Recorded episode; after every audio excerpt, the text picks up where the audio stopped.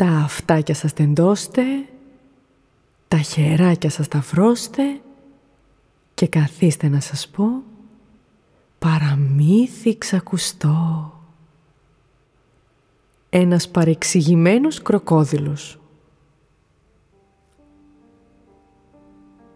Ένας κροκόδιλος μικρός, πράσινος και χαροπός, ζούσε μαζί με τη μαμά, μέσα στου βάλτου τα νερά.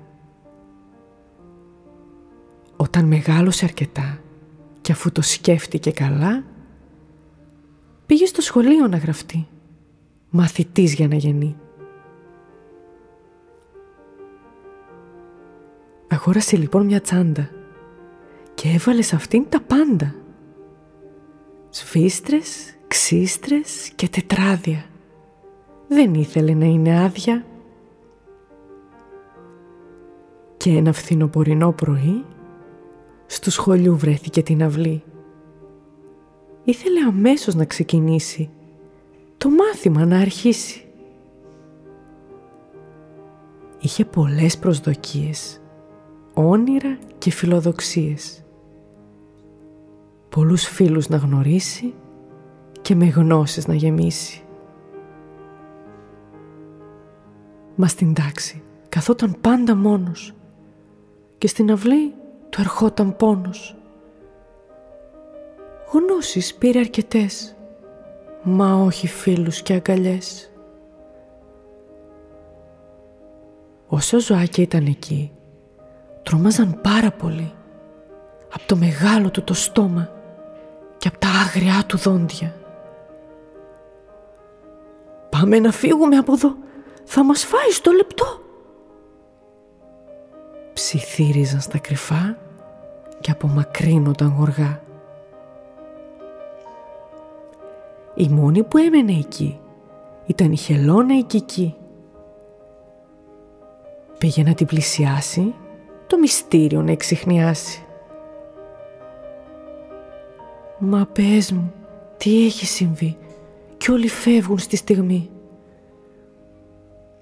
«Φοβούνται τη δακουματιά απ' τα δόντια σου τα σουβλερά.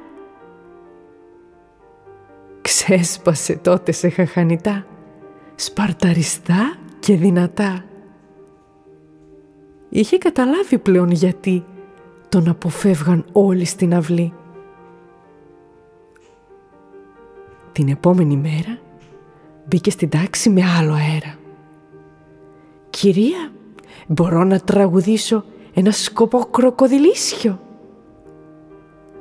Η κυρία, το δίχως άλλο, τον έβαλε σε έδρανο μεγάλο και η φωνή του η μελωδική τους ταξίδεψε στη στιγμή.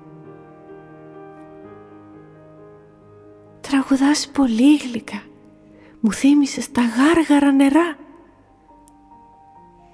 του είπε το μικρό το ελαφάκι και εκείνος χαμογέλασε λιγάκι. «Βλέπεις το στόμα μου είναι μεγάλο και με βοηθά το δίχως άλλο. Πήρα βέβαια και λίγο από τη μαμά που ήταν σοπράνο πιο παλιά.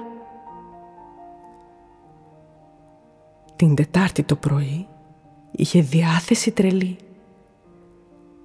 Άρχισε να σφυρίζει ρυθμικά και την ουρά του να στριφογυρνά.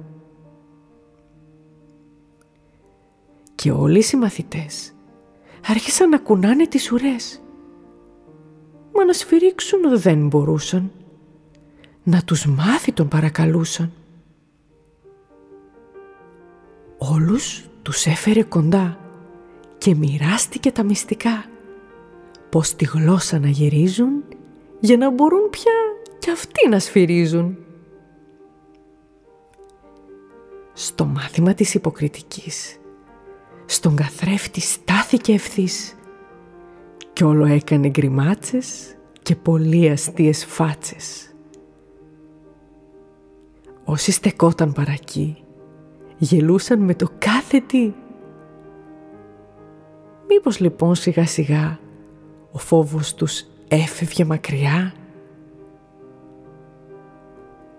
Μετά λοιπόν από καιρό, ένα ωραίο πρωινό, Μπαίνουν όλοι μες στην τάξη με μια τούρτα που είχαν φτιάξει. Και άρχισαν να τραγουδούν. Χρόνια πολλά για να του πούν. Καθώς το κροκοδιλάκι το μικρό γινόταν τεσσάρων πια χρονών. Μπαλόνια, τούρτα και γλυκά και πολλά ζαχαρωτά την τάξη πλημμυρίσαν και με γέλια τη γεμίσαν. «Φίλε, χρόνια σου πολλά», του είπε η ζεύρα η νανά. «Τελικά δεν είσαι κακός, ούτε άγριος, ούτε τρομακτικός. Στην αρχή είχαμε τρομάξει, το στόμα σου μας είχε ξαφνιάσει». είπε καθώς του έδινε να πιει λεμονάδα σπιτική. «Μα σαν κροκόδιλος εγώ, έχω αυτό το χαρακτηριστικό. Έτσι είμαι φτιαγμένος, με μεγάλο στόμα γεννημένος. Στην αρχή ξέρω, φοβηθήκατε. Γι' αυτό και κοντά μου δεν ήρθατε. Όμως ένα στόμα τρομακτικό δεν σημαίνει ότι είναι και επιθετικό. Με το στόμα κάνουμε πολλά, πολλά και διασκεδαστικά. Τρώμε, πίνουμε και γελάμε και τραγούδια τραγουδάμε. Και γλυκά γλυκά φυλάμε αυτούς που αγαπάμε. Είπε και της έδωσε ένα φιλί. Ευχαριστώ για να της πει. Από τότε αυτή η παρέα περνούσε πάντοτε ωραία. Πάντα με γέλια και χαρές και πολύ όμορφες στιγμές.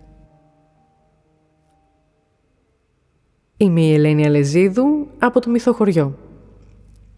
Όλα τα παραμύθια μας μπορείτε να τα βρείτε σε πλήρη μορφή μαζί με άλλες πληροφορίες και συμβουλές στο μυθοχωριό.gr Ακολουθήστε μας στα social media και ακούστε το podcast του Μυθοχωριού στην αγαπημένη σας εφαρμογή.